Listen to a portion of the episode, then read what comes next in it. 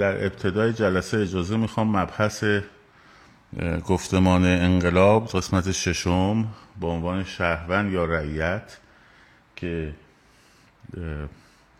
ناتمام موند از جلسه قبلی.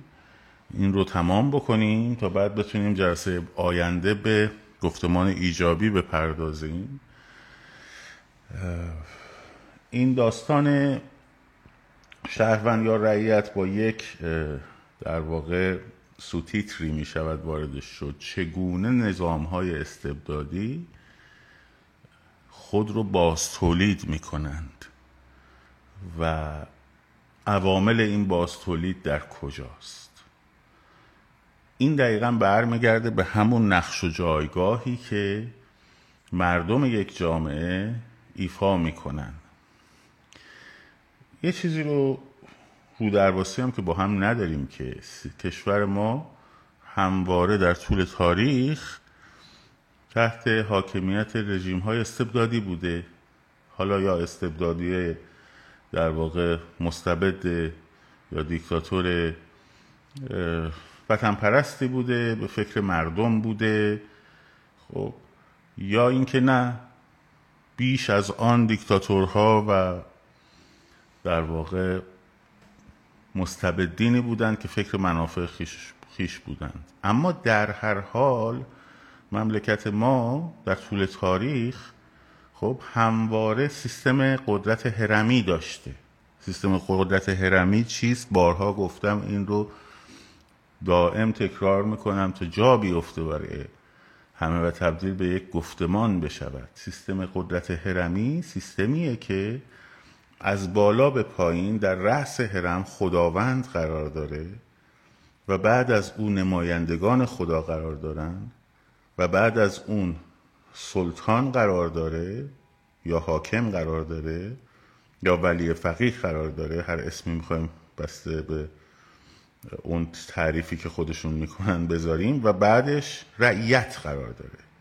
حکم خداوند از بالا اعمال میشه به توسط نمایندگان خدا یا روحانیون یا آخوند یا هر چیز گند کسافت دیگری هر عنوان دیگری که روی این قشر انگل می‌خوایم بگذاریم و توسط سلطان اجرا میشه. در این سیستم سیستم های هرمی همواره خب ارکان این هرم پاسخگو هستند در برابر رأس بالاتر.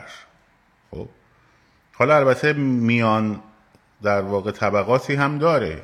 مثلا در اروپا اشراف خب زمینداران مالک ها ملاک ها اینا جزء میان طبقات بودن دیگه. بین طبقه سلطان و طبقه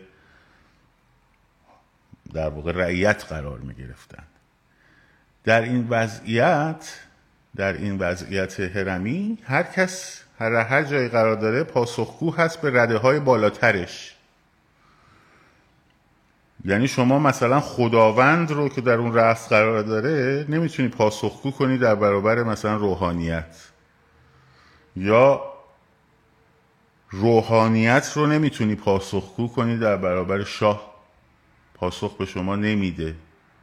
به شاه پاسخ نمیده در طول تاریخم. او پاسخگوست در برابر خداوند.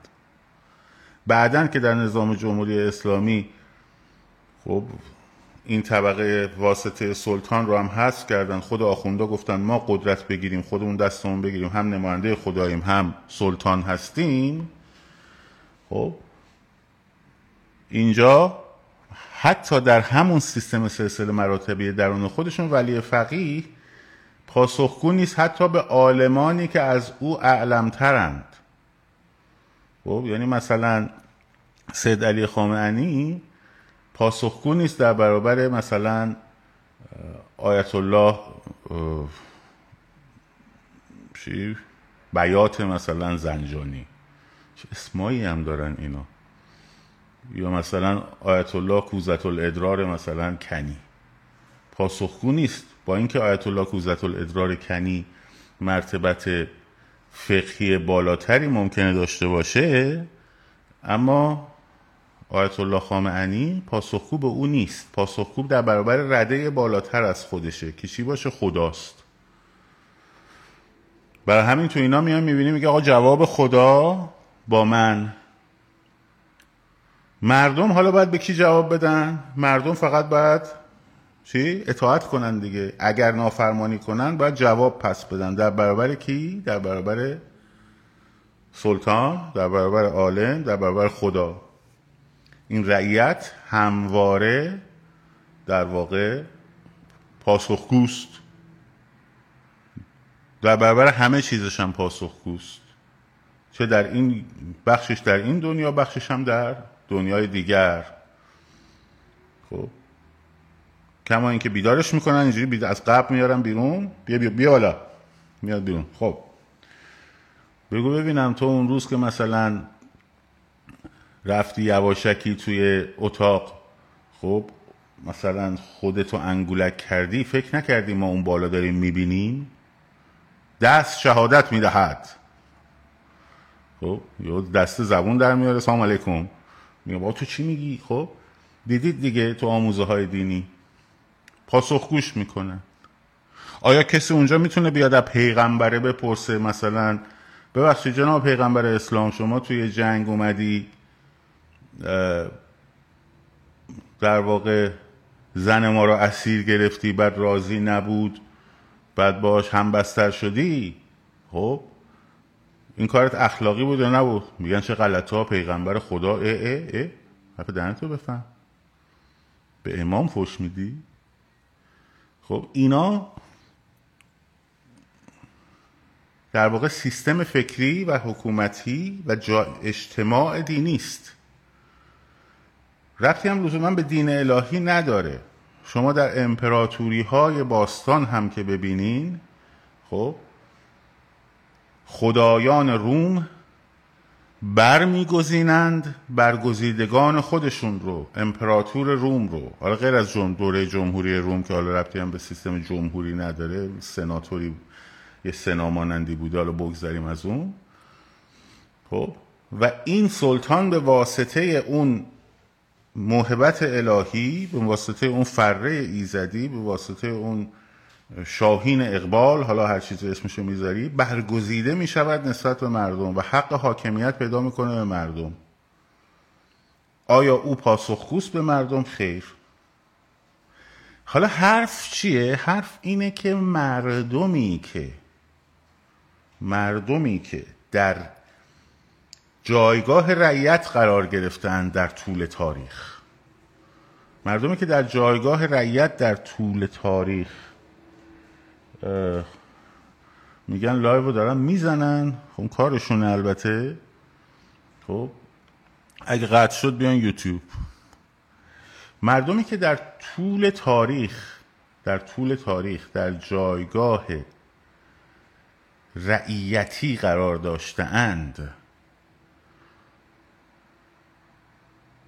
آیا می توانند تصور بجز این رو داشته باشند در حالت کلی. مثلا شما فرض کنید توی خانواده ای یه بچه بزرگ میشه خب یه بچه به دنیا میاد اون بچه از ابتدا می‌بینه که پدرش مادرش رو کتک می‌زنه. از همون ابتدا. پدر, پدر دخترم وقتی میره دختر پروش شکایت می‌کنه میگه که آجون شوهرت صاحب اختیارته. خب کاری نکن عصبانیش کنی. اونم هزار تا مشکل داره میره بیرون فران بسا. این بچه بزرگ می این بچه که تو این خانواده بزرگ میشه اگر آموزش نبینه اگر تحت درمان قرار نگیره آیا فکر می‌کنید وقتی که او ازدواج می‌کنه این آقا پسر در این خانواده که در اومده روشی غیر از اون روشی که دیده و آموخته رو می‌تونه اصلا تصور بکنه؟ می‌تونه تصور کنه که مثلا زن توی خانواده با مرد توی خانواده هیچ فرقی با هم ندارن؟ هر دوشون انسانن هر دوشون شریک یک زندگی هم. می‌تونه اینجور تصوری بکنه. یه فیلمی بود من دیده بودم تو این بچه, بچه های جدید ساخته بودن. مغزهای کوچک زنگ زده. خب. اونجایی که برادر کوچیکه یهو بر میگرده خب. از توی جماعتی که مثل گوسفند دارن به یک جهت میرن مثل یک گرگ برمیگرده در دوباره همون مسیر رو تکرار بکنه خب. مشکلی که جوامع استبدادی درست می‌کنن اینه که تصور و ذهنیت حکومت مدرن رو و مشارکت داشتن مردم رو و شهروندان رو در نطفه خفه می‌کنن. و هرچی این استبداد طولانی تر باشه این انتقال نسلی ریشه دارتر و عمیق تره برای همین میشه که اگه ما برگردیم بهش به طرف بگیم که آقا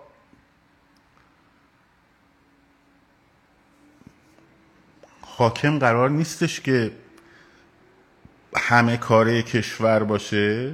حاکم فقط قراره یعنی حکومت دولت قراره که هماهنگ کننده در واقع و ناظر و تمهیدگر مشارکت حد اکثری نهادهای مدنی باشه اصلا نمی‌فهمه. میگه آقا نهاد مدنی یعنی چی مثلا؟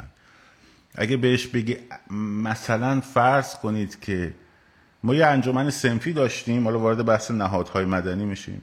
یه انجمنی داشتیم انجمن دوستداران موسیقی دوستداران موسیقی موسیقیدانان دوستدار کاخ مجموعه فرهنگی کاخ نیاور خب؟ کیوان فرزین عزیزم که هر هست امیدوارم حالش خوب باشه و سلامت باشه. خب مدیر اون مجموعه مدیر عامل اون انجیو بود. خب. خب در این مجموعه ما کنسرت برگزار می‌کردیم برای اساتید نشریاتی داشتن و و و الاخر. یک گروه و یک تشکلی شکل گرفته بود. این گروه و این تشکل یهو وارد می‌شد نشریهش هم داشت. خب. و وارد درگیر شدن با وزارت ارشاد می‌شد برای احقاق حقوق سنف و تشکل خودش و احقاق حقوق هنرمندان؟ افرادی که در این سم در این تشکل بودند در این انجیو بودند خب یک سوسایتی درست می‌کردند هانا آرنت در کتاب وضع بشر این تفاوت ها رو خوب یه حوزه عمومی درست می‌کردن. می آقا شما میگی جامعه خب؟ شما میگی جامعه سوسایتی ببخشین سوسایتی موقع جامعه می‌گیری؟ خب؟ یه واژه دیگه هم داریم به اسم کامیونیتی. خب؟ حوزه عمومی حوزه که حول و حوش یک موضوعیت هایی با هم جمع میشن افراد. و در اونجاست که امکان بروز و نمود پیدا می‌کنن. خب؟ اینها رو میان می‌زنن. چرا؟ چون جامعه رعیتی خب اصلا امکان تشکل نباید داشته باشه که بخواد پاس سوال کننده باشه. جامعه رعیتی باید مطیع باشه. برای همینم تو طول تاریخ دو ساعت چند تا کار کرده. یک تلاش کرده که به رأس حرم قدرت همیشه نزدیک بشه. از تملق از چاپلوسی از پاروی گرده دیگری و شانه دیگری گذاشتن از له کردن دیگری تلاش تلاش کرده که خودش رو به رأس حرم نزدیکتر کنه. در نتیجه شما جامعه ای رو می‌بینی که دائم در حال تملق و چاپلوسی و زدن برای همدیگر و انواع اقسام رزالت های اخلاقی هن که یک درجه یک پله برن بالاتر. همواره دنبال پارتی میگرده. آقا فلان اداره آشنا داری؟ کار ما رو را بندازه؟ چرا؟ چون تو این مناسبات اینا که هیچ دخالتی ندارن. این قشر رعیت در این من... حرم قدرت که دخالتی نداره که. نه در قانون گذاریش دخالت داره نه در اجرای قانونش دخالت داره نه در فرایندهای اجتماعیش دخالت داره. در نتیجه باید بگرده مسیری رو پیدا بکنه که در این بالا یه کسی بیاد کارش رو را بندازه. درست شد؟ برای همین همیشه دنبال پارتی آشنا رفیق میگردیم. پس این این رعیت در طول تاریخ دچار این رضایل اخلاقی میشه.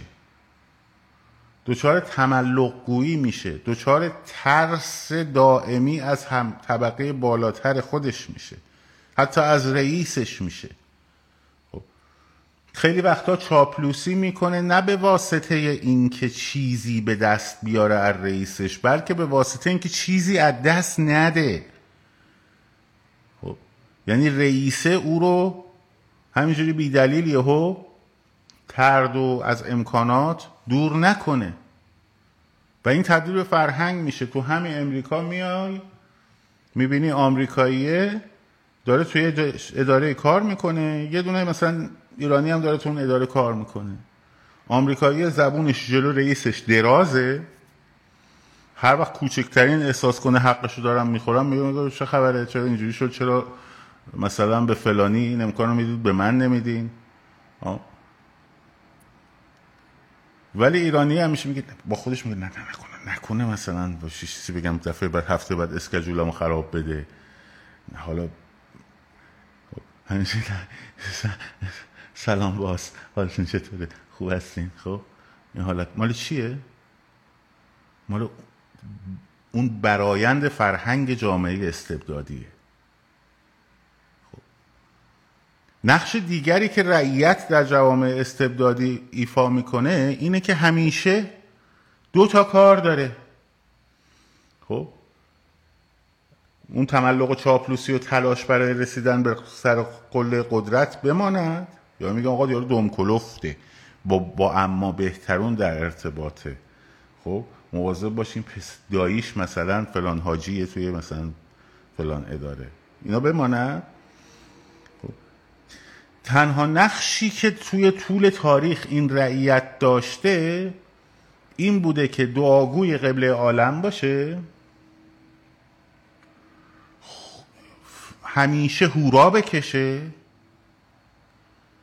یا در وقتی که دیگه خیلی فشار میره بالا خب شورش بکنه و حاکم بد رو از اون بالا برداره یه حاکم خوب دیگه بنشونه تو اون زل بالایی هرم همین. چرا؟ چون فقط این رو می‌دونه. میگه خب آقا ما که کاری از دستمون بر نمیاد. این دولت این حکومت اینم موظفن که امنیت ما رو تامین کنن خورد و خوراک ما رو هم تامین بکنن. قیمت خونه پایین باشه قیمت بنزین پایین باشه کالا ارزاق خوب گیرمون بیاد. به قول آرنت ببخشید به دوستان بر نخوره حیوانات اقتصادی میشن. خب؟ و همین کافیه دیگه. حالا اگر یه حاکمی اومد که این کارا رو نکرد ظلم کرد ظلم کرد ظلم کرد ظلم کرد میندازیمش کنار یه حاکم دیگر رو میاریم که ظلم نکنه. خب؟ خوب باشه. به ما برسه. در این دوره ما شروع می‌کنیم. فوش دادن به اون حاکم بالایی مرگبر. و پروروندن یک حاکم خوب در ذهنمون و درود بر به او. مرگ بر شاه درود بر خمینی.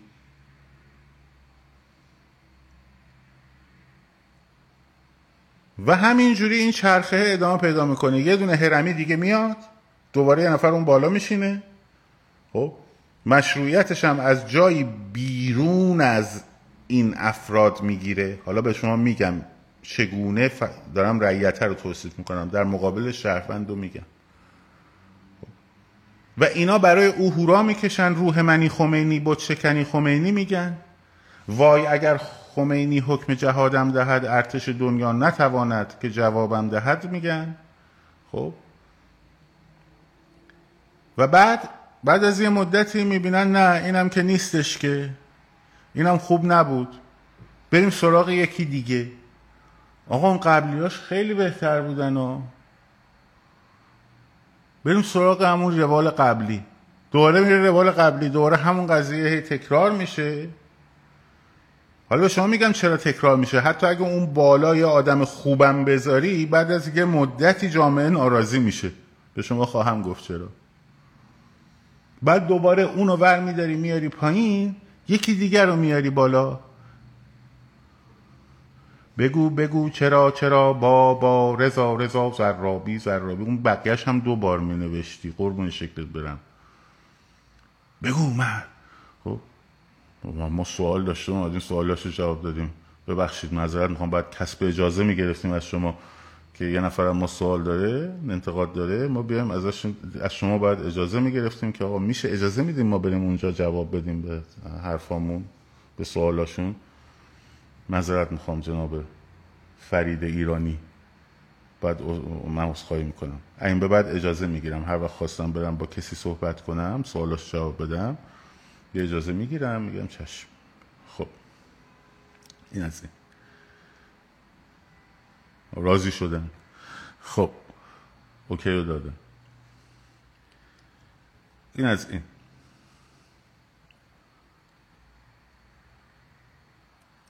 دائم مجبوره که یا هورا بکشه یا فش بده. کارش اینه. مدل دیگری هم یاد نگرفته. مثل اون بچه که تو خانواده بزرگ شده که فقط کتکش دیده مادرش رو دارن کتک می‌زنن. درسته؟ پدره داره مادره رو کتک می‌زنه. خب اینم همین رو یاد می‌گیره همین کار رو با زنش می‌کنه. بعد بچه اونم همون کار رو با زنش می‌کنه.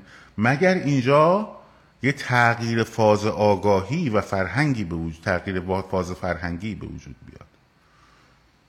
پس بنابراین وقتی ما برمیگردیم میگیم نهادهای مدنی باید در جامعه فعال باشن خب خیلی تو ذهنشون هم نمی گنجه که آقا تشکلهای سنفی مستقل سنفی و نهادهای مدنی چگونه می‌توانند چیکار می‌کنند سطح مشارکت مردمی رو می‌برن بالا. حالا بریم سراغ شهروند. از این سیستم هرمی میایم بیرون. دایره ای بود که اون بالا انسان بود قرارداد اجتماعی بود قانون بود. نمایندگان مردم بودن و پاسخ می‌دادن به این آدمه. شهروند خودش در قانون عرفی یک دخالت داره در تعیین قانون. تضارب افکارش دخالت دارن در تعیین قانون. از صرفا شعار دادن و فوش دادن و هورا کشیدن تبدیل میشه به یک موجودی از رعیت شعار دهنده و هورا کشنده تبدیل میشه به یک موجودی که در امر قانونگذاری مشارکت داره. با مشارکت در نهادهای سنفی الان یه مد... یک دوره ای مجلس ها پارلمان ها در اروپا م... پارلمان های سفلا خب؟ نمی‌دونم الان تو بریتانیا هست یا نه. من در اونجا خیلی اطلاعات ندارم. خب؟ مجلس های سنفی بودن. یعنی سنف مثلا کارگرا سنف کارگرای مثلا کف صنعت کفش سنف معلما. خب اصناف نماینده میفرستادن در پارلمان. چرا؟ چون در اون چهارچوب در زیر ساخت اون در زیر ساخت اون در واقع سیستم فرد تعریف می‌شد و می‌شود در کامیونیتی خودش. چیزی که آرنت در کتاب وضع بشر خیلی دقیق بهش اشاره کرده. و این میاد گسترده میشه در سطح قوانین بروز و نمود پیدا می‌کنه و در احزاب بروز و نمود پیدا می‌کنه و شهروند مشارکت دارد در وضع قوانین در اداره امور حکومت. دوم شهروند پاسخ پرسشگره پرسشگره یکی از ارکان مهم دموکراسی که حالا بعدا در گفتمان ایجابی بهش می‌پردازیم قدرت پرسشگری جامعه است. یکی دلش تو یوتیوب شکسته.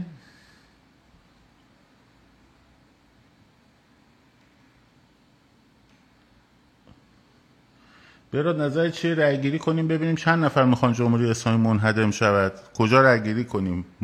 با کلیتش مخالفتی ندارم ولی باید جایی باشه که نمونه آماری معنیدار بشه براش درست کرد. خب. شهروند در درون کامیونیتی در درون سنف در درون نهادهای مدنی امر مشارکت داره. خب مشارکت می‌کنه در اداره و وضع قوانین و, و اجرای قوانین. و پرسشگره. یکی از مهمترین ارکان دموکراسی. خب یکی از ارکان مهم دموکراسی نهادهای نظارتی نهادهای مردمی نظارتی هستند که پرسشگری می‌کنند. و اینها تجلی پیدا می‌کنن در مطبوعات آزاد در رسانه های آزاد. مردم پوست طرف پوست فلان مسئول رو می‌کنن. اگه بخواد کاری بکنه که فکر کنن اشتباهه. سوال می‌کنن. شوخی هم ندارن. در نتیجه همین سوال نگاه به افکار عمومیه که حتی رئیس جمهور مثلا آمریکا میگه که افکار عمومی مردم آمریکا در سال 1940 یک چهل نمی‌خواد آمریکا وارد جنگ با خودش اینوالو بشه در جنگ اروپا. خب؟ روزولت اصلا با همین شعار میاد سر کار. میگه آقا مردم نمی‌خوان ما وارد جنگ جهانی دوم بشیم. برای چی باید وارد جنگ جهانی دوم بشیم؟ مسئله اروپایی هست. حالا ما با اون کسانی که مثلا اون گروهی که قبول داریم به اون جنایی که قبول داریم در دموکراتیک مثل بریتانیا و فلان بسا کمک می‌کنیم. ولی نمی‌خوایم وارد شیم. مردم نمی‌خوان. خب؟ درست بعد وقتی که ژاپنیا حمله می‌کنن وقتی که ژاپن به پر هاربر حمله می‌کنن همه خیلی از این پادکست ها و نمی‌دونم این کانال های ماشاءالله تاریخ انقدر زیاده. یه چیزایی میگن آدم مغز سود می‌کشه. میگن آره آمریکا هم با آلمان اعلام جنگ کرد. نه آمریکا به ژاپن اعلام جنگ کرد. بعد هیتلر بود که با آلمان اعلام جنگ کرد. آخ آخ آیت الله زاکر اهل بیت. ما داریم اینجا اهل بیت ما داریم اینجا در مورد تاریخ صحبت می‌کنیم. اگه صحبتی از هیتلر کردیم در مورد تاریخ جنگ جهانی دوم داریم صحبت می‌کنیم. خب آلمان بود که به آمریکا اعلام جنگ کرد. انقدر این افکار عمومی مهم بوده و هست. حتی تلاش می‌کنن افکار عمومی رو قبل از اینکه کشور وارد جنگ بشه خب توجیه بکنن که ما چرا می‌خوایم وارد جنگ بشیم. و بعدش وقتی دروغ بگن رس... کوس رسواییشون از پشت بام میفته تشت رسواییشون. مثل داستان سلاحهای کشتار جمعی صدام حسین.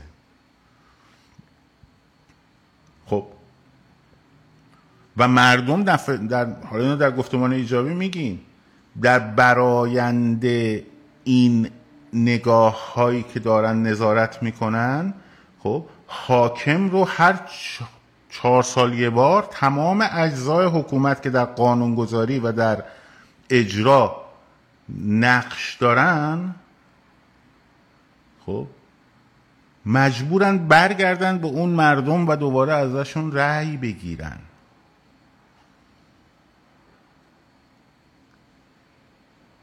در اینجا در اینجا منظورم آمریکا نیست. در این کشورها در این مدل در واقع حکومت های مدرن و دموکراتیک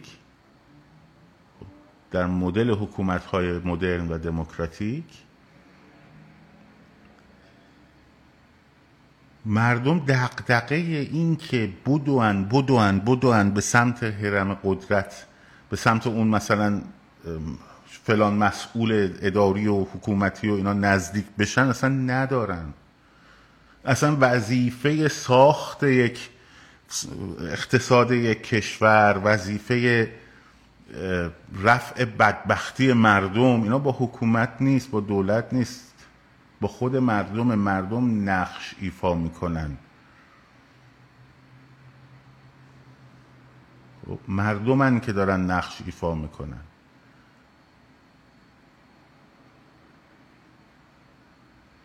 خیلی بده اگه فکر کنیم مثلا ببخشید بچه پادشاهی خواه بهتون بر نخوره ها. امیدوارم ناراحت نشین ها بس برادر کوچیکتون هم من بشنوید.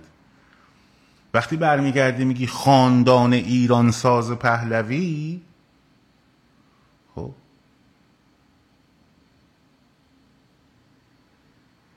من اولین چیزی که تو ذهنم میاد یعنی اینکه پس این معذرت می‌خوام معذرت می‌خوام. عین یه سری گوسفندانی هستیم ما که یک صاحب به صلاح صاحبمون اومده یه طویله خوب برامون ساخته بلا نسبت مملکتمون. پس ما چه نقشی داشتیم در اون ساختن؟ آیا اینجا در دوره رونالد ریگن که بالاترین دوره رشد اقتصادی رو در چهار سال اولش داره کسی میگه مثلا ریگان آمریکا ساز یا روزولت که از اون در واقع دیپ دپریشن اقتصادی آمریکا رو آورد بیرون کسی میاد میگه که خاندان ایرانساز روزولت یا خاندان ایران آمریکا ساز کندی؟ بگی میخندن بهت. میخندن.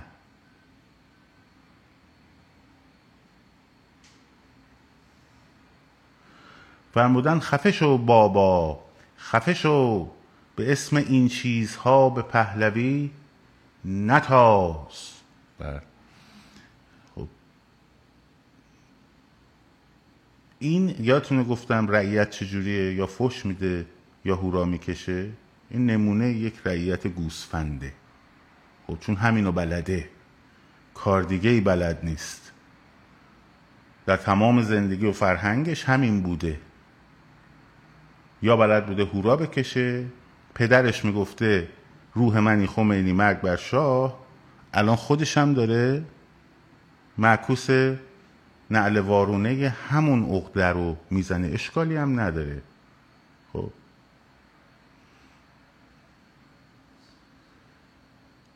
گوسفندم اشکالی نداره. میفرمایند که چرا قبل و بعدش نشد؟ حرف زیاده من نمی‌خوام برم توی اون دوره. تو حرف زیاده تو اون دوره نمی‌خوام وارد بشم. شرایط تاریخی خب مثلا فرض کنید که انرژی بخار در بریتانیا کشف میشه. این منجر به انقلاب صنعتی میشه که این انقلاب صنعتی رسوخ می‌کنه به تمام اروپا. و بعد یه دور آلمان در واقع این رو حتی از بریتانیا جلو می‌زنه تو این قضیه. خب در دوره ای که یه اشاره کوچکی می‌کنیم و رد میشیم ازش. چون مسئلهمون اون مسئله نیست. در دوره در 1918 وقتی جنگ جهانی اول تموم میشه خب در 1918 وقتی جنگ جهانی اول تموم میشه آقای وینسون, چرچیل وزیر مستعمرات بریتانیا است. مستعمرات بریتانیا بعد از فروپاشی عثمانی خب در خاور میانه خیلی گسترده شده کشورهای تحت قیمومیت. یعنی یه منطقه ای از جهان که قبلا بریتانیایی اصلا درش حضور نداشتن الان مجبور شدن در اونجا حاضر باشن. از طرفی از طرفی مثل عراق مثل اردن مثل فلسطین مثل شامات سوریه که شمالش خمس و حما و حلب دست فرانسوی ها میفته و لبنان. خب؟ و بریتانیایی ها بقیه جاها رو قیمومیتش رو به عهده می‌گیرن. در فاصله 1920 تا 1922 به علت اینکه چرچیل تصویب می‌کنه که حضور نظام های سیاسی خب ببخشید حضور نظامی بریتانیا در, من در دنیا نمی‌تونه بیشتر از این ادامه پیدا کنه و طرح می‌بره تو مجلس و تصویب می‌کنه که از 100 درصد حضور نظامی بریتانیا در جهان برسه به 16 درصد. خب از 100 درصد برسه به 16 درصد. منبع کجاست؟ کتاب صلحی که همه صلح ها رو برباد داد. خب. در فاصله 1920 تا 1922 و 24 در دو, دو مرحله انقلاب ها و شورش های بزرگی در خاور میانه به وجود میاد. ها؟ حتی اونا فکر می‌کنن کار کمونیست هاست در حالی که ناشی از ضعف نظامی بریتانیا است که نیروهاشو خارج کرده. و بریتانیایی ها تصمیم می‌گیرن که حالا به جای اینکه خودشون مستقیم حاضر باشن مثل جایی که مثلا توی خوزستان شیخ خزعل و کاشته بودن خودشون هم پلیس جنوب بریتانیا اونجا بود. حتی روس ها میان از انزلی بریتانیایی رو میندازن بیرون. خب تصمیم می‌گیرن که چیکار کنن؟ که حکومت های مقتدر مرکزگرا رو بهشون پروبال بدن و مستقر بکنن. و این گونه هست خب که در این موقعیت که البته گزینه اصلیشون هم رضا شاه نبوده سلزیا بوده ولی خب رضا شاه میاد رضا خان میاد و در واقع در کودتا اینوالو میشه با کودتای سوم اسفند میاد سر کار و حمایت می‌گیره از بریتانیا در اون مقطع. در اون مقطعی که بریتانیا همزمان داره تو این منطقه سست میشه یه قدرت دیگری داره تلاش می‌کنه که بیاد جای بریتانیا رو بگیره. و اون آلمانه. آلمانی که یک بار تصمیم گرفته بود در دوره قبل از جنگ جهانی دوم راهن از برلین بزنه تا بغداد خب این طرحها رو داشتن. نفوذی تازه داشتن پیدا می‌کردن در دنیا. تصمیم می‌گیره که وارد این کشورها بشه. و آقای شاخت وزیر نابغه اقتصاد آلمان ناتسی سرمایه گذاری عظیمی رو برای دوره رضاشاه و برای رضاشاه پهلوی انجام میده. شرکت زیمنس پنجاه هزار خط تلفن میاره در ایران. خب. البته که کفایت داشته رضاشاه البته به خصوص اون دوره که نخبگانی و مثل داور مثل تیمورتاش اینا دورو برش بودن خب نقش اساسی مثل فروغی ایفا کردن در اینکه ایران از این موقعیت استفاده بکنه و رشد بکنه. ولی اینجوری هم نیستش که یهو از آسمان یک کسی آمده است که این آدم قدرت ملکوتی و ماورایی داره و اینجوری چوب رو زده و حالا شروع کرده به ساختن. نه اینجوری نیست. شهریور 1320 محمد رضا شاه میاد میشینه جای پدر. درسته؟ میشینه جای پدر.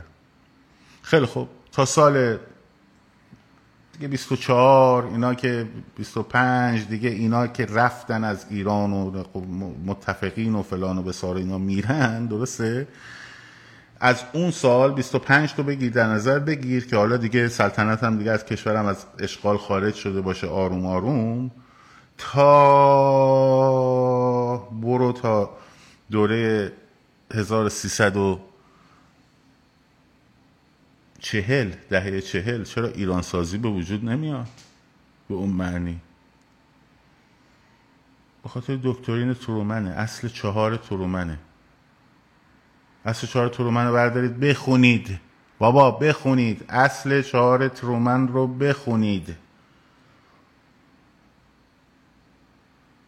حتی می‌خواستند کمک کن یعنی داستان این بود یه طرح مارشال در اروپا داشتن امریکایی ها که جلوی کمونیست شدن این کشورها رو بگیرن کشور اروپای غربی رو خب. جلوی کمونیست شدن کشورهای اروپای غربی رو بگیرن از مسیر رشد و توسعه اقتصادی. اومدن گفتن برای اینا برای ایران هم مشخصا به کشورهای مثل ایران برای اینکه در دام کمونیسم نیفتن کمک کنیم که زیر ساختاشون ارتقا پیدا بکنه. حتی اومدن رفتن گفتن که حتی یه سری از وزارت خونه میان طلب پول می‌کنن از آمریکایی ها میگن نه ما آموزش میدیم. خب بریم بخونین اینا رو. یه عده دارن تصویب میندازن بذارید بندازن. اشکالی نداره.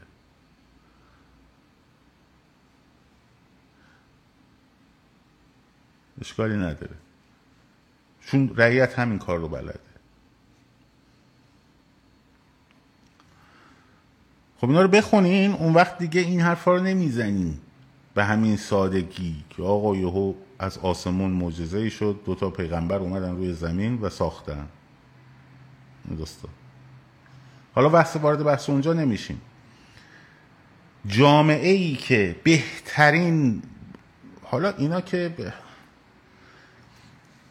از اون بهتر اگه بخواین حساب کنین با اجازه خان... با اجازه زاکر محترم اهل برگ من می‌خوام اسم آقای هیتلر رو یه بار دیگه بیارم.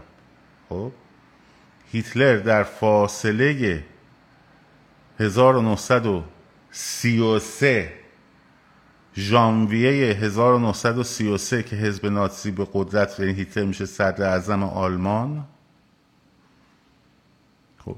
در 1928 29 آلمان دچار یک ابر تورمی میشه. آلمان دچار یک ابر تورمی میشه که مردم با پولاشون با بادک درست می‌کردن دست و بچه ها می‌دادن. عکساش هست. به جای هیزم تو اجاق میسوزوندن رایش مارک رو. هیتلر آلمان ساز در 1900 فاصله 1933 تا 1939 که جنگ شروع بشه این کشور رو تبدیل می‌کنه به یکی از بزرگترین اقتصادهای رو به جلوی اون دوره دنیا و بزرگترین ارتش جهان اونم تحت تحریم های قانون پیمان ورسای. با نوابقی مثل جناب شاخت.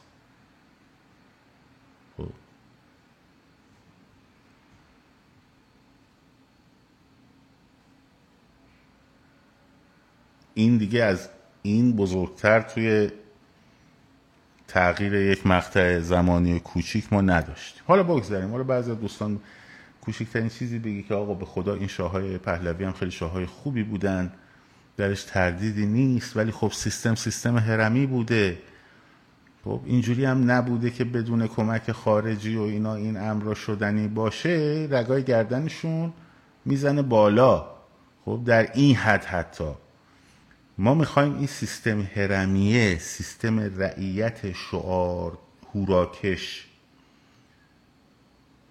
یا شورشگر تبدیل بشود به مردمی که در ساختار حکومت و در ساختار جامعه نقش آفرین باشند خب. نقش آفرین باشند بس اینه. حالا می‌خواد شاه باشه می‌خواد پادشاهی باشه می‌خواد جمهوری باشه اون سیستمی که شهروند و انسان در رأسشه و اتفاقا حاکمینا این درجات بعدی اون هستن اون سیستم می‌خواد ما داریم تلاش می‌کنیم برای اون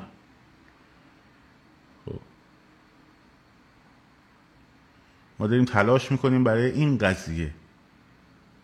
همین. حالا از لونای عزیز من تشکر کنم. همیشه به من محبت کرده. الانم میگه من بلدم پستر درست کنم. توی اینستاگرام به من پیام بده. حتما. شما اصلاح طلبی جناب توکلی. یه چیز دیگه پیدا کن. یه چیز دیگه پیدا کن. چون که سابقه من در مبارزه با اصلاحات خیلی معلومه سرشم زندون رفتم. بار دومم برای همین دست خواستن بگیرنم سه بارم قبلش. یه چیز دیگه پیدا کنم. یه چپولی یه مصدقولی یه اینجور چیزی. با اصلاح طلبه وجدانن نمی‌خوره. خب یه چیز دیگه بگرد پیدا کن مثلا. خواستی بیا با هم فکر کنیم ببینیم چی, چی می‌خواد بچسب اونو بچسبون. آره. چون به این نمی‌خوره. می‌دونی چرا نمی‌خوره؟ چون همه برنامه های تلویزیونی من در دوره اصلاحات بوده. نوشته ها من بوده. خب تو اون دوره که همتون دنبال 1400 تا روحانی بودین جایگاه من معلوم بود اون موقع. اینه یه چیزی بگرد برای چسباندن. حتی پیشنهاد من اینه که واقعا بشینید نقد کنید. یعنی بشینید حرفا رو فکر کنیم بهش. بگین اینجاش ایراد داره. خب؟ این مدل این ایرادو داره. این مدل شدنی هست یا شدنی نیست. خب؟ بعد شروع کنین به اینکه اینجوری نقد کنین. ولی اگر دنبال برچسب میگردی من اتفاقا یه بار به دوست سابقمون گفتم. گفتم ببین به این اطرافیانت بگو که این بابا رو که من میشناسمش که این راسته. خب ریپابلیکن هم هست. پس چپ نمی‌تونه باشه. خب؟ یه بارم دم طرفدار مصدق کرده نه طرفدار نمی‌دونم اصلاح طلبا کرده. یه چیزی بچسبونیم براش پیدا کنیم با هم بشین مشورت کنیم که یک انگی رو بچسبونیم که بچسبه بهش. اونو پیدا کردیم بچسبونیم. خب حالا اگر که کسی سوالی داره بنویسه من جواب میدم. آره.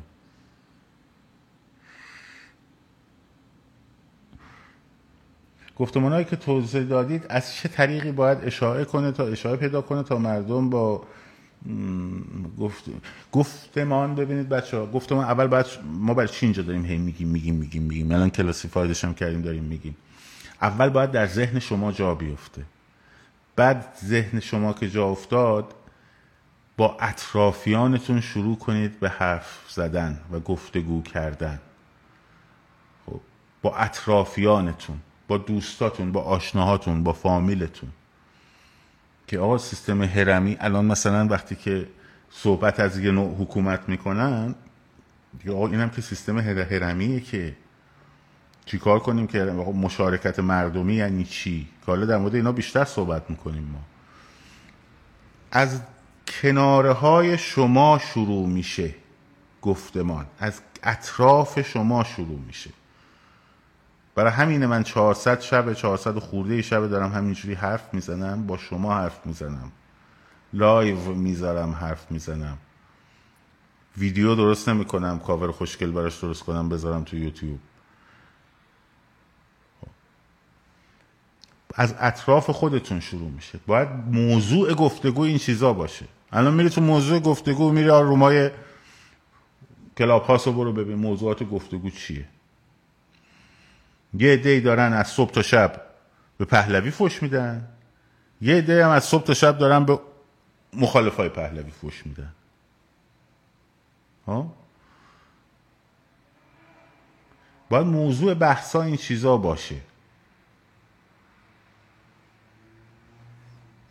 خب یه رای نشون بدین کمک کنیم. انقلابمون ایران نیستم نزدیک به کمک مالی می‌کنم هر جور. والا من نمی‌تونم مسئولیت کمک مالی رسانی رو به عهده بگیرم چون یه بار این کارو کردیم. البته از طریق حساب یکی از دوستانم در استرالیا نه حساب خودم.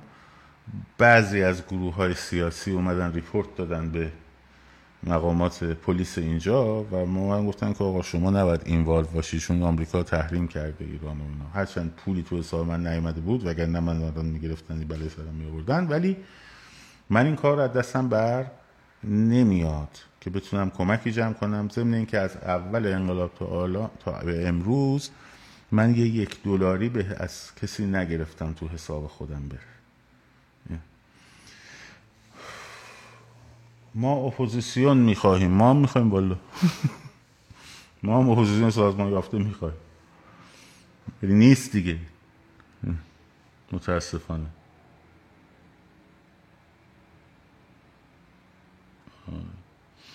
راجب عدالت علی بگید. والا. من اول یه سری از اون اسناد رو دیدم. من نمی‌تونم بگم. من متخصص نیستم که صحت سنجی بکنم ببینم چقدر این به اصطلاح اسناد معتبرن چقدر نیستن. ولی اون چیزی که به نظر می‌رسه اینه که با اون اتفاقات پسینی که بعدش افتاده می‌خوره این اسناد. ولی حالا این که لو رفتن اینا در این مقطع دنبال یعنی دنبال چی هستیم یا چی باید باشیم اگر در این حد باشه که بشناسیم بازی های رژیم رو و برای آینده در دام هایی که خودشون چیدن همیشه چیدن بارها هم ما گفتیم نیفتیم خیلی هم عالیه. اگه بخوایم تبدیلش کنیم به یه جنجال دیگری که جامعه رو مشغول کنیم به این که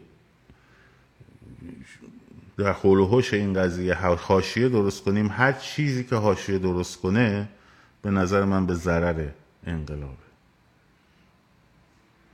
شما موافق سیستم مارکسیستی هستین؟ اصلا موضوع این نیست. نه والا من مارکسیست نیستم به خدا. من طرفدار اقتصاد لیبرالی راستم حتی یه مقداری برای همینه که طرفدار سیستم های اقتصادی ریپابلیکن هم تا دموکرات ها حتی. هدف از داستان کوروش کمپانی نمی‌شناسم نمی‌دونم داستانش چی عزیزم. خبر ندارم. نره خبر ندارم چی بوده. وصله به نظرم به چی پریز ما هم وصل. این از این. خب. خب اگه سوالی نیست ما دیگه یواش یواش رفع زحمت کنیم. کاش تلویزیون وطن پرستان داشتیم. حالا تا تعریف وطن پرست چی باشه دیگه؟ دونی این هم هست.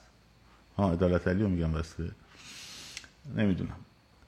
تا تعریف از وطن پرست چی باشه؟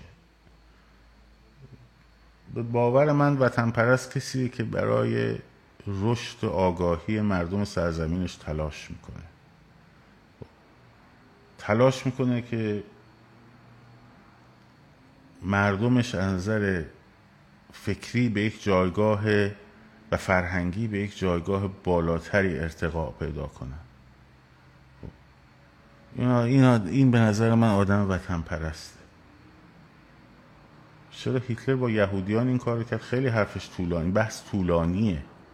خب این بحث طولانیه. و خیلی هم در موردش صحبت شده. ناتسیزم اصلا بر اساس آنتیسمیتیزم شکل گرفت. خب اصلا بر اساس این شکل گرفت. فیلسوفانی بودند. کتابی از اسم فیلسوفان هیتلر. که این تئوری رو که یهودیان در واقع دنیا رو دارن اداره می‌کنن نژاد پسترن باعث فساد فرهنگن. اینا رو اومدن تئوریزه کردن. حتی در درون حزب نازی آدم مثل آلفرد روزنبرگ خب مسئولیت ایدئولوژی یعنی در واقع تعریف کردن ایدئولوژی یهود ستیزانه بود. و البته همه نظام های دیکتاتوری و همه نظام های توتالیتر به یک دشمن داخلی احتیاج دارن و یک دشمن خارجی و بین و یهودیان این نقش رو برای آلمان ناتسی خیلی خوب می‌تونستن ایفا بکنن. خیلی بحث مفصلیه. من هنوز وارد بعضی میگن پادکست های تاریخی درست کن. والا هنوز وقت نکردم. ولی بحث بحث مفصلیه. شاید یه روزی بهش بپردازیم.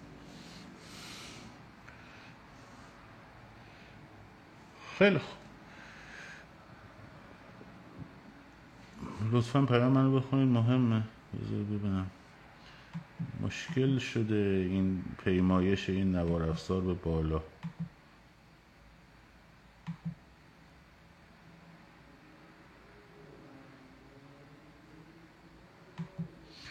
خبرنامه دانشگاه امیرکبیر گفته سه تا دختر یا ساعت یازده داره تصدیق گشت ارشاد بازداشت شدن. نمی‌دونم والا خبر ندارم. خبر ندارم.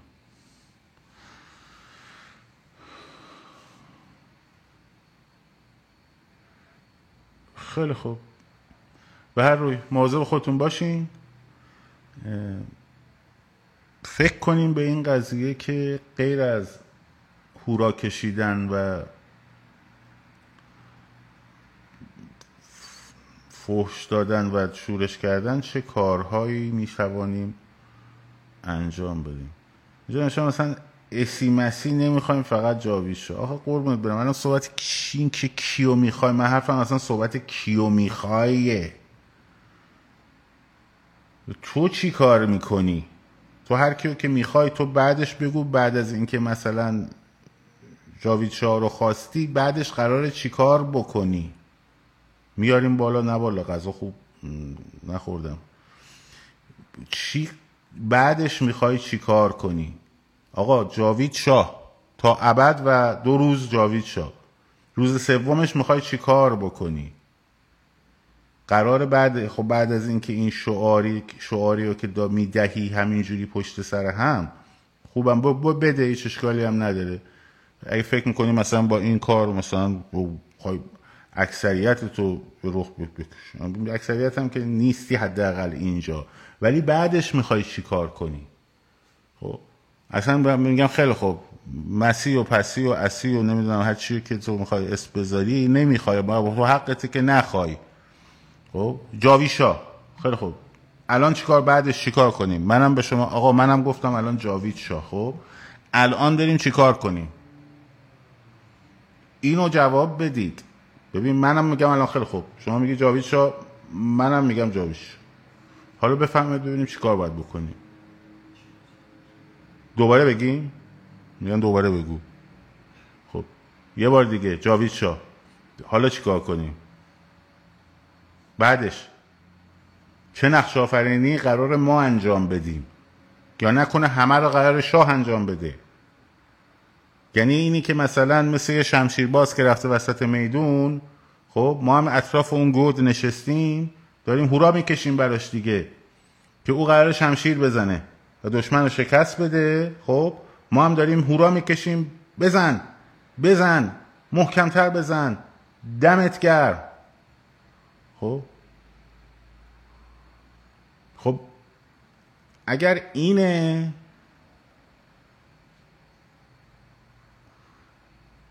من نمی‌خوام بشینم کنار گود بگم زنده باد مرده باد. اگر نه بعدش قرار کاری بکنیم.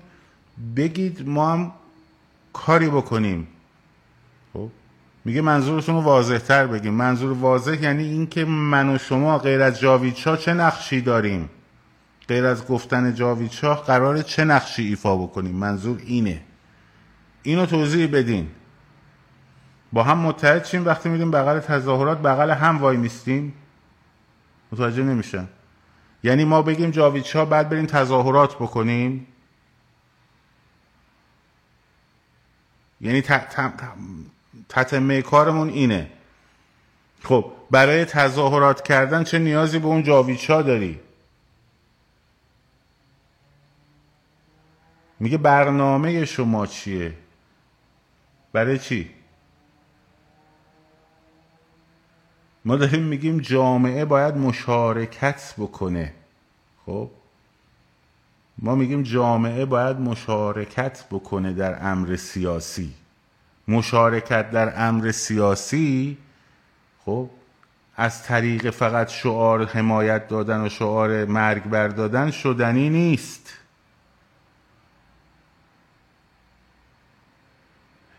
اگر تو می‌گفتی بیا بگو جاوید شاه. خب منم می‌گفتم جاوید شاه. بعد تو می‌گفتی حالا دوتاییمون بلنشیم بریم. مثلا در خونه پهلوی بگیم که آقا جون ما طرفدار شما هستیم. شما هم بیا کمک کن که یه سازمانی یک برنامه ریزی یک حرکت مشخصی رو با هم سازماندهی کنیم یا شما سازماندهی کنیم. ما از شما می‌خوایم مطالبه داریم. خیلی خوب. می‌گفتن قبول. داری طرفدار جمع می‌کنی. برای یه نفری که دارای برنامه است خب دارای طرح دارای نقشه راه دارای گفتمانه خب و حالا داری طرفدار جمع می‌کنی.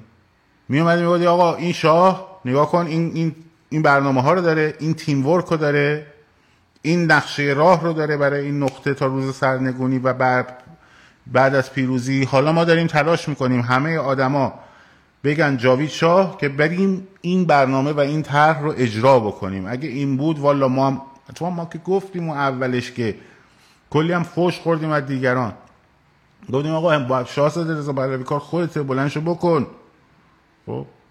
اون که من گفتم اول همه.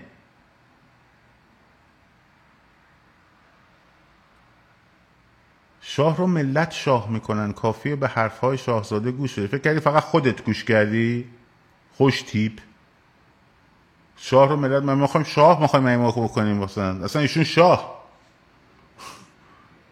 قبول. من میگم قبول بعدش رو بگو.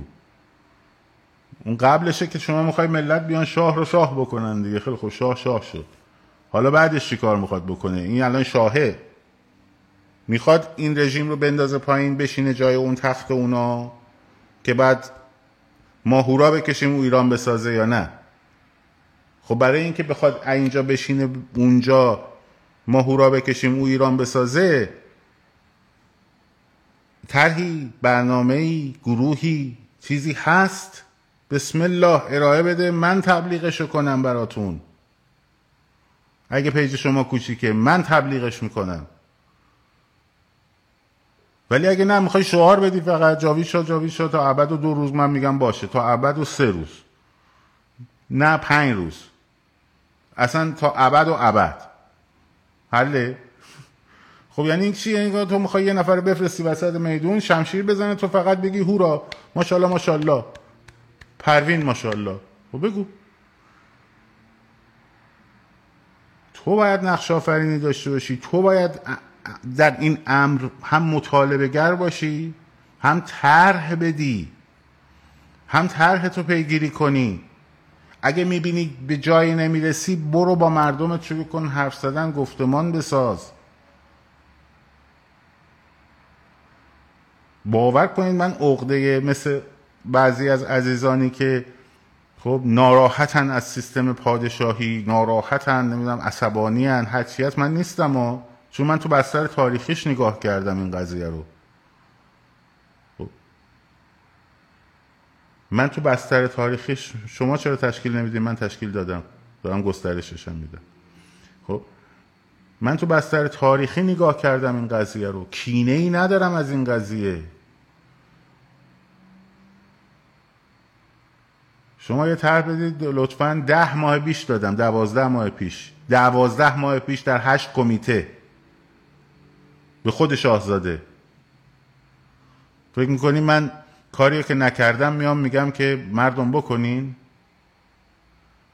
با پونزده نفر متخصص نوشتیم در هشت کمیته. تدوینش کردیم. شرح وظایف براش نوشتیم. دونه به دونه. اینجا رو کامپیوترم هست. منتشرش می‌کنم. به زودی. فکر کنم باید این کارو بکنم بالاخره.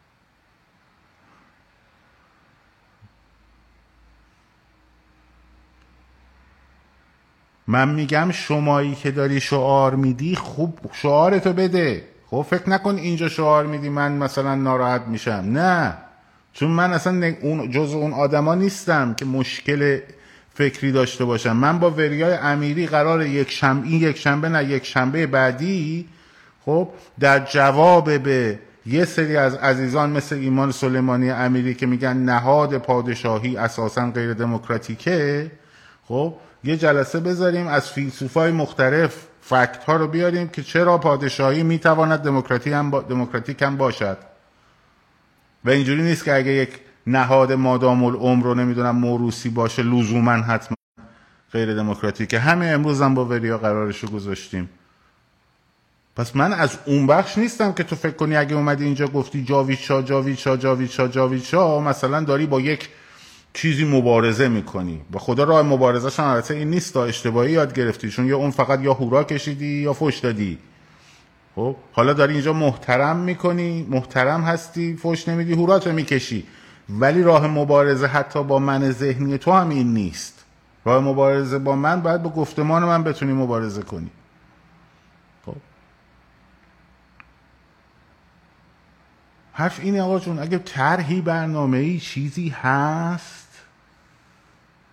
مصاحبه وریا رو تو رسانه آزاد دیدید در مورد خدا نوبری دیدم. من با وریا می‌خوام در مورد پادشاهی حرف بزنم. حالا چون اونجا مثلا یه حرفی زده من خوشم نیومده یا خوشم اومده پس باش دیگه نباید حرف بزنم. درسته؟ ما با, با کیا داریم میشیم یه چل پنجا میلیون؟ چون بقیه که بچه ها کوچولو خوردن دارن تو مسیر رعیت شدن مثل ماها هستن. بچه های نوزاد و اینا رو که نمیشه حساب کرد. خب. این آقا کار دارید حرف دارید گفتمان دارید طرح دارید برنامه دارید. بسم الله. وگرنه من تنها قصه ای که می‌خورم اینه که می‌بینم تو هنوز خودتو در جایگاه رعیت قرار دادی. خب؟ نه رعیت نسبت به سیستم پادشاهی ها. اونی هم که شعار میده به نفع مثلا اون یکی دنبال اون شخصیته اونم رعیته. اونی که میگه زنده ماد حامد اونم رعیته. فرقی نمی‌کنه. من فقط مشکلم با ایناست. با این رعیت بازی است همینو بس. چه رعیت شاه باشی چه رعیت چپ باشی چه رعیت جمهوری خواه باشی چه رعیت فلان سلبریتی باشی. وقتی فقط هورا می‌کشی یا فقط فوش مرگ برمیدی رعیتی. از رعیتی می‌خوام بیایم بیرون با هم مشارکت بکنیم در یک امر. همین. این حرف. امیدوارم یه روز این حرفا جا بیفته. یکم ما به خودمون بگیم آقا شعن من به عنوان انسان این نیست که وقتی یه نفر رو دیدم اینجوری خمشم جلوش دستشو ببوسم زانو بزنم رو زمین. نفرت انگیز ترین عکسی که من تو زندگیم دیدم که هیچ وقت یادم نمیره. هیچ وقت یادم نمیره. خب؟ هرچند خیلی توجیهات براش بود و میگن. و به تو هم به وریا هم گفتم. گفتم نفرت انگیزترین عکسی که من دیدم دیدم که خانوم می نخست وزیر وقت بریتانیا زانوشو گذاشته بود رو زمین. خب یه زانوشو گذاشته بود رو زمین بعد داشت دست ملکه الیزابت رو میبوسید. اصلا من کار ندارم که این نماینده منتخب یک ملته با اونم کار ندارم اصلا. میگیم آقا نه شاه نماینده. یه انسانه یه انسان شعنش این نیست که زانوش رو بزنه رو زمین و دست یک انسان دیگر رو ببوسه. تهواور نفرت انگیزه.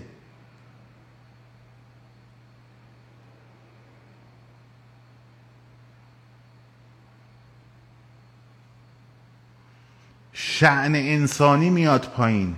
شعن انسانی به شرافت انسانی توهین میشه. همین.